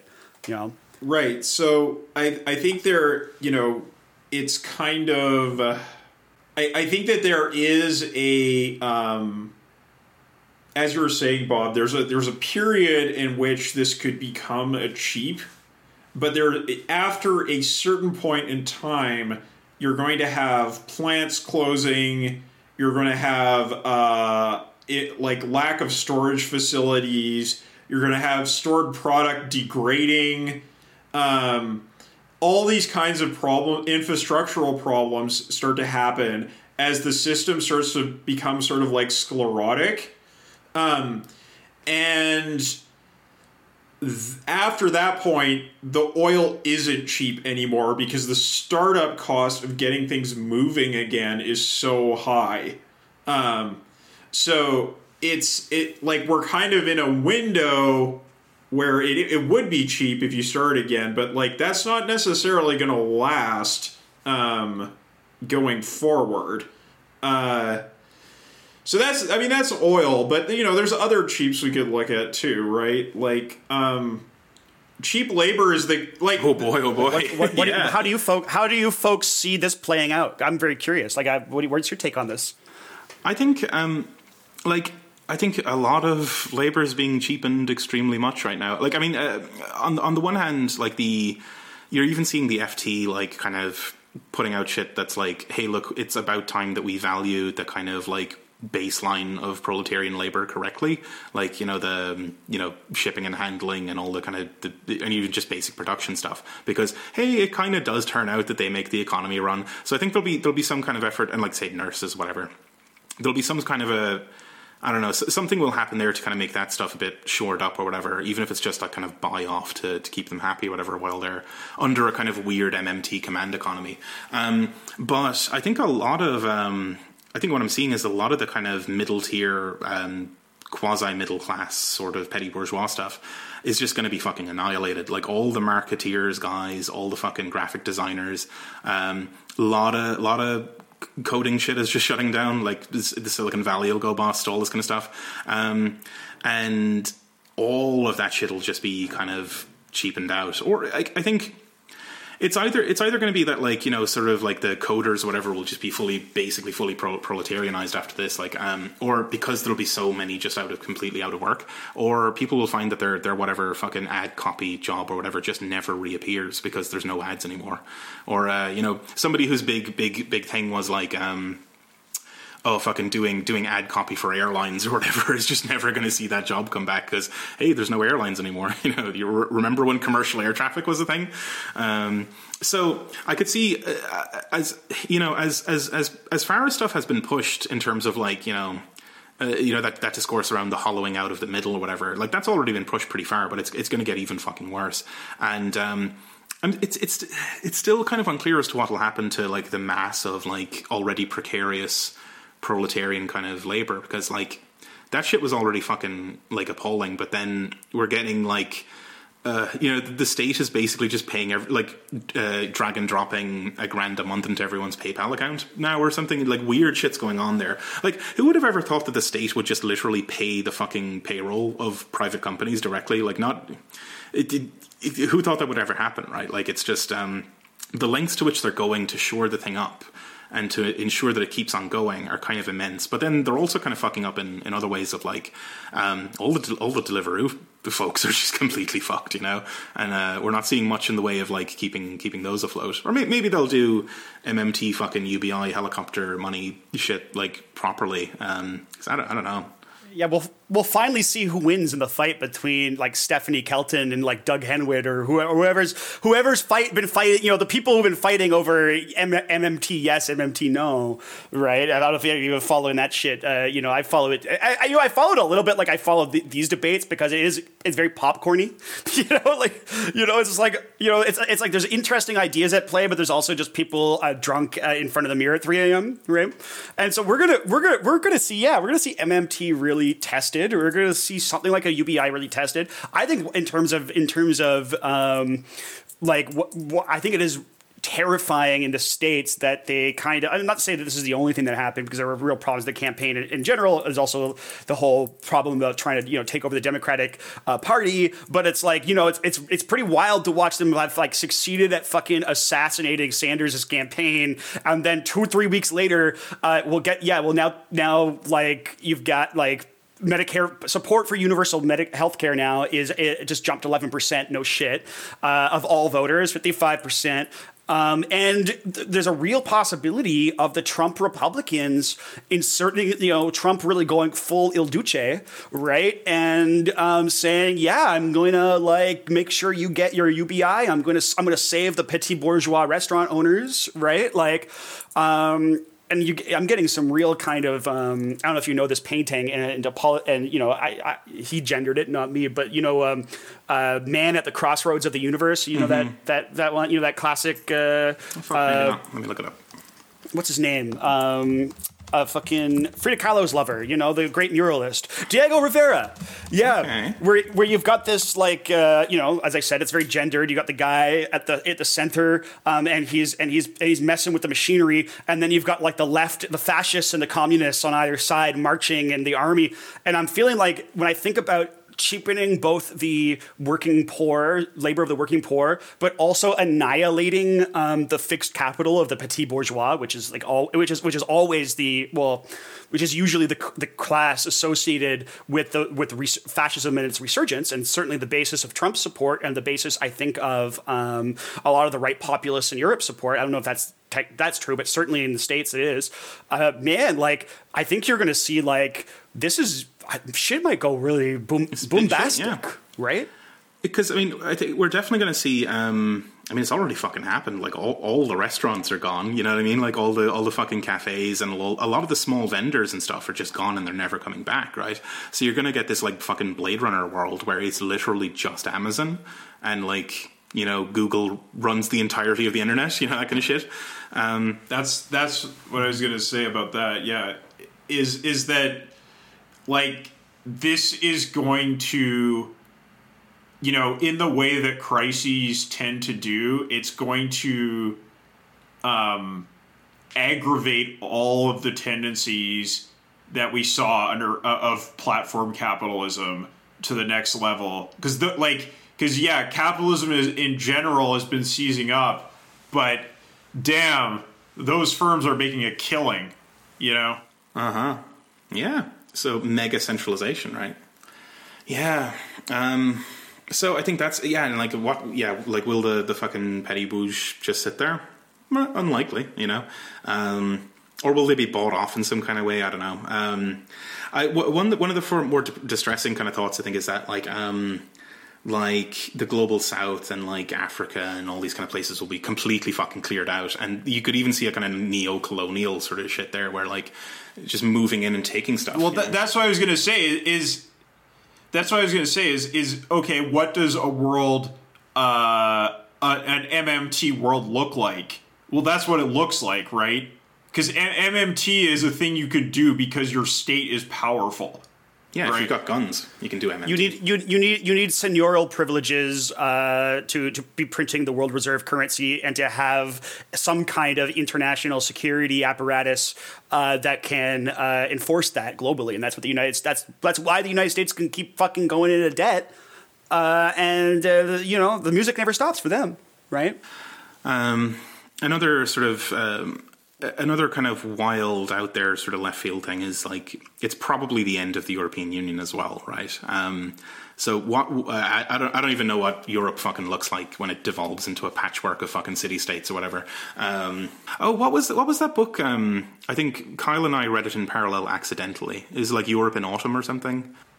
Oh yeah, that sounds yeah. like that sounds like a, a really charming um, musical romantic comedy. Mm-hmm. Oh, it sounds like that, but it's actually a dystopian right. nightmare. Um, it's like a kind of a, it's a near future thing where um, Europe or maybe most of the world has kind of broken down into this weird like patchwork city state sort of thing, and uh, it's very kind of like ultra, especially Europe though. Yeah, ultra fragmented like micro politics and stuff like that. But it's it's kind of like spy fiction set in that world. It's, it's kind of fun. Um, it's reminiscent of like the, the Deus Ex sequels, the the shitty one. Um, yeah, yeah, yeah. Where it's like it's that kind of cyberpunk. Yeah. Right. Wait, uh, as in as in yeah. as in like the most recent sequels? Or no, no, no. The the uh, the, the, the, like uh, the one Invisible War, where it's like in a sequel in the timeline. Oh, Deus Ex Two. Yeah. Oh, okay. I, I felt bad because I because I because I, I have to admit I kind of like the reboots. So. mm-hmm. Oh, the reboots are fun. Um, Invisible War sucked as a game, but like the setting was cool. It's like I, that's kind of what I, I keep I keep I keep um there's an interesting detail that like after after the collapse and the like um resurgence the kind of like patching back together of uh, society um there just isn't any commercial air travel. Like it's just kind of woven into the fabric of the of the world because like how do you restart an industry like that after a full on collapse? You kind of don't. Like the only air travel is in that world i think is uh, like either military or freight and like you have to have private contractors take you around and this kind of shit. So there's just fun little details in that that I I find are kind of disconcertingly close to becoming real. You know, yeah. someone someone get someone get Elon Musk on the f- uh, phone. We're gonna build a hyperloop that spans mm-hmm. the world. Yeah, pretty sure they got one of those in one of those games too. It's uh, it's, it's kind of nuts. Um, but so right. major fucking unstable weird times coming, and I think I think a lot of this, like especially stuff like the, the potential breakdown of the EU, is just like stuff that's like so far away from the possible imaginary that it's it's going to be fucking bizarre to live through it. Like, because I mean, if, if, you thought that like people reacted very slowly, or even states reacted very slowly to this crisis because they, on some level, couldn't process what was going on, or couldn't couldn't like entertain the possibility of things being different. I, I feel like that's only going to get worse. You know, it's like all these, you know, I mean, fuck it, maybe the United States will fragment. That's a very real possibility because, like, the, the the federal government has been basically missing in action for a lot of this, and like it's the states themselves that are kind of doing their own provisioning for uh, for ventilators and stuff, and like. At what point do you just go like the fuck this? I mean, I would be I would not be surprised if Scotland just split off at some point, purely because of um, you know, like the directives coming from Whitehall are so incoherent and weird that they just decide, fuck it, we're going to do our own thing, and like it would be it would be like a you know we, we can do the bookkeeping later but like we we are going to do this policy instead of what whitehall says right now because it will save lives or something. And that'll just be de facto a fucking unilateral declaration of independence right? Like that i feel like that kind of stuff is on the cards in a weird way. Um, it's like Scotland needs to vaccinate themselves uh, uh, to, to create their own herd immunity, right?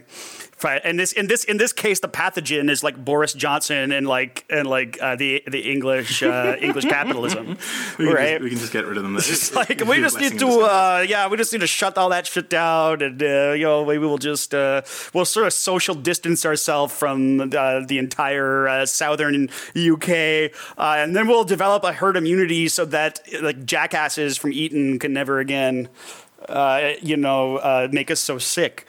Get get Hadrian's Wall back in action. Yeah, it's some good stuff. You know? I kind of I love this. Um, there's a, there's a line from I, I think Frankie Boyle or someone, but like the the upside of um, climate change for the Scots is that we get to watch the English drown. Um, oh, it's cruel, but it's it's quite quite cruel, but uh, yeah, it, uh, it it indexes something in in a, in a kind of uh, cultural resentment kind of way. Oh fuck! I don't know. Like any wrap up thoughts on all on those kind of speculations? I don't know. There's, there's such weird shit going on here, but I feel like Moore's thing about like highlighting the relation between capital and nature, and specifically cheap nature, is going to be very important here. Like we might see a bonfire of value that just like re cheapens a lot of stuff.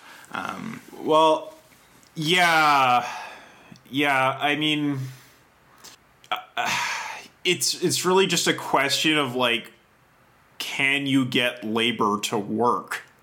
You know, like, because if the answer is yes, then I think so, right? Then yeah, this all this shit's gonna get real cheap. You can get a accumulation going again. Blah blah blah.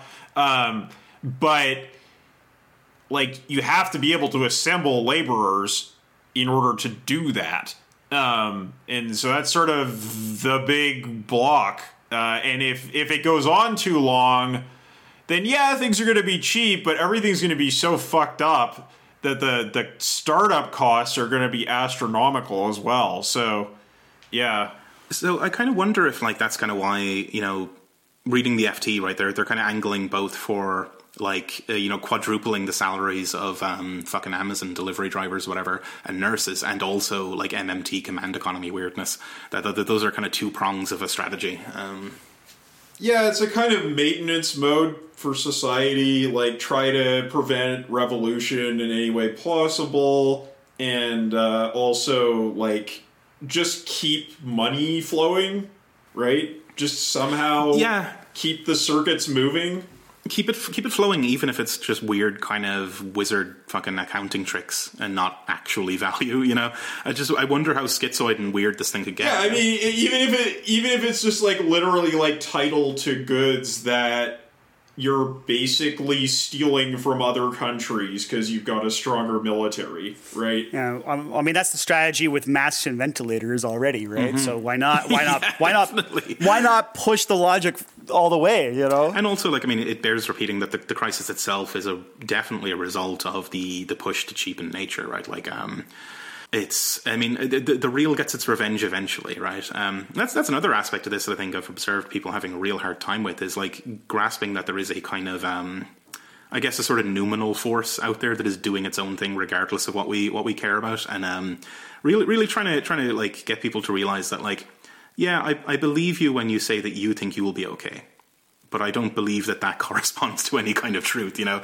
that the, the virus will come and fuck you regardless. You know, like it. it, uh, the, it I think we're we're very accustomed to living in this mode of. Um, you know, some sort of affective kind of kind of thing, right? Like where what, what what we what we value, you know, in even these in the or what capital values in these value terms is the thing that moves uh, moves stuff around. But um, to then be confronted by this it, you, endogenous force, like it, it came from within the world and from within the dynamics of capitalist development, but something that kind of manifests as something that feels extremely external and alien, and it, it just it just it just moves around as an agent of its own accord, and uh, there's very little. It's like the Terminator. You you just can't reason with it. There's little there's little you can do to convince it of your values um, or your valuations, even. Um, yeah, Uh, yeah, yeah. It's it's the revenge of the pangolin. Yeah, they had an unfair advantage in being armored in the first place. I feel like they've already got their, that's their evolutionary advantage. They don't need to do that kind of shit. yeah, I'd go so far to say they've been ch- they're cheating. Yeah, yeah. They're they're min maxing, you know, just like absolutely maximum defense. Yeah, they uh, should be. whatever. It should it should be mono uh, mono uh, pangolin. Uh, Jesus. The pangolins are not committing suicide in mass, but this is what they have This done. Is pangolin's revenge. Yeah, totally. yeah, that's right. They're gonna they're gonna inherit the fucking earth. It'll be yeah, I don't know. What what'll be left? Just the pangolins and the fucking armored cockroaches or whatever. And the, the virus will still be around somehow. It'll just be fucking hovering in the air. That's a hell of a that's a hell of a China Miéville uh, novel. That would be that would be fucking dope. I'd read that shit out of that. Yeah. Oh fuck. I don't know. Um, anything else?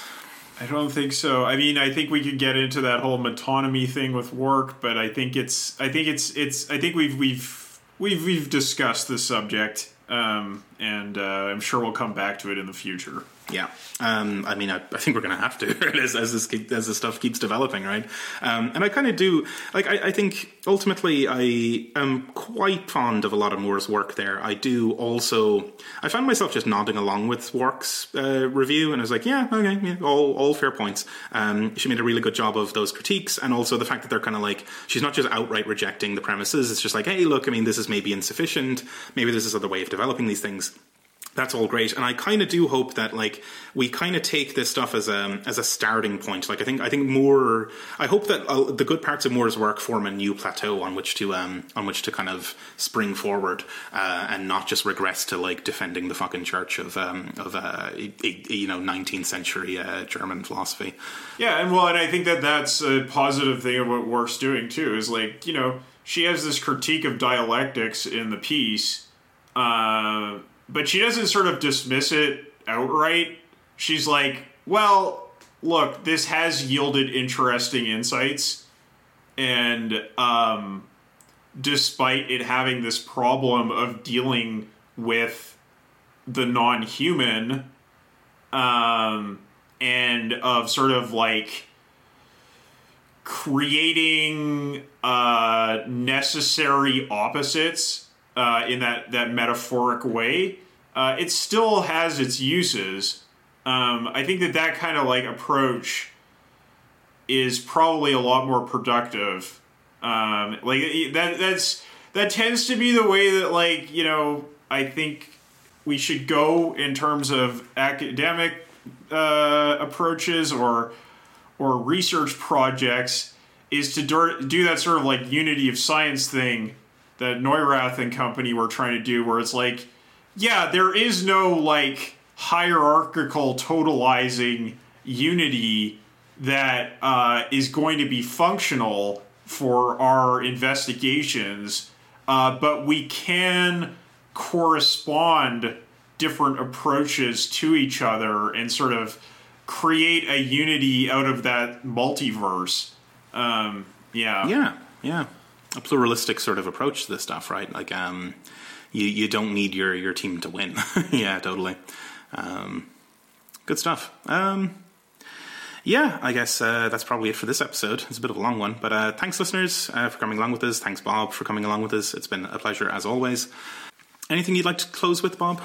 No, I mean, uh, just say that thanks so much for uh, having me back on. This was a total blast. I really enjoyed uh, talking this through with you guys and thinking through this stuff, and uh, also just to have a little bit of uh, some light um, uh, enjoyment during the end, end times. You know, I think that's kind of a good, a good, good feeling. Yeah. Oh, also because because I, uh, if someone is listening to this right after uh, uh, listening to the previous episode, quite obviously the conference I mentioned uh, two months ago, but maybe from your perspective, listener, uh, forty five uh, minutes ago, is obviously not happening. Yeah. right. Sure. oh no. yeah. Time time moves in weird fucking ways these days. Um, yeah, cool. Um, so uh, ah, I forgot what the fucking readout is. Um, something about Twitter, uh, GI Unit Pod, Facebook, all the usual shit. Um, throw uh, go to patreon.com slash general intellect unit. Give us a bit of money. You can get into our community stuff. Um, I need to write this fucking thing down because I can never remember it. Um, and also the Emancipation Network, our, our sister shows on there um, are really good. Go to emancipation.network on the web.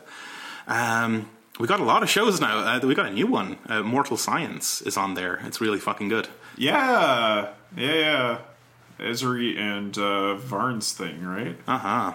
So that's uh, that's that's very interesting stuff that's coming out there. And uh, Jumpsuit Utopia yeah. is, is running strong. Um, it's all really good stuff, you know.